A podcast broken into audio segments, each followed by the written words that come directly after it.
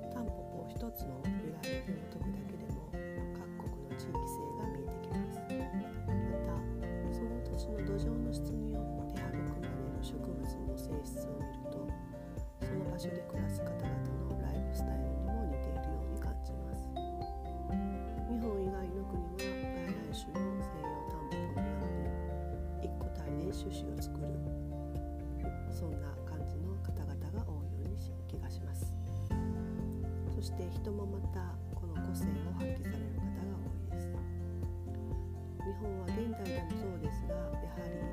分業制制度が根付いたように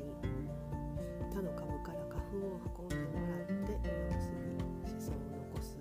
残して増やす在来種のような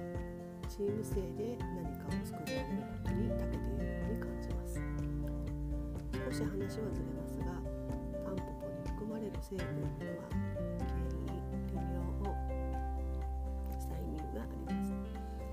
来から漢方薬の原材料として使用されてきたキク科のタンポポは女性とお子様にも優しい植物です。ご存知の方も多いかと思いますがタンポポコーヒーは妊娠前妊娠中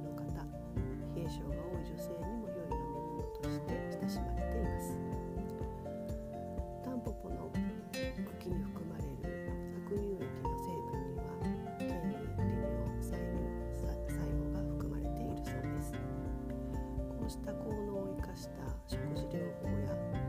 飲料関係は各国で親しまれてきました。そしてここからがやはり日本らしさです。ロシアタンポポの名の外来種を研究し茎に含まれる乳液からゴムを採取する研究も行われ日本の工業メーカーではタイヤの主原料となる天然ゴムを取り出し実用化を目指しているそうです。式名のお話でお気づきの方もいると思いますが日本らしさは探求心です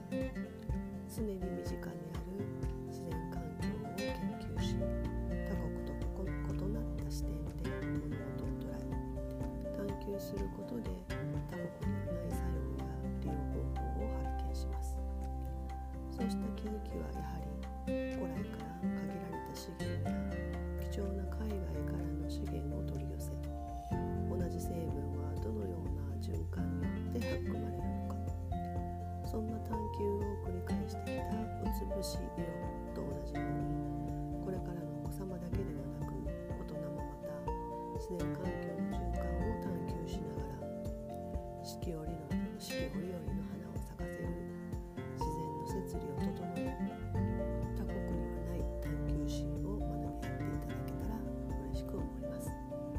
今日のテーマのタンポポトについての答え合わせとなるブログはプロフィール欄の URL から検索してみてください。ポッドキャストはあくまでも皆様の想像力を育むためのツールです。気になったら登録の上好きな時に聞いてみてください。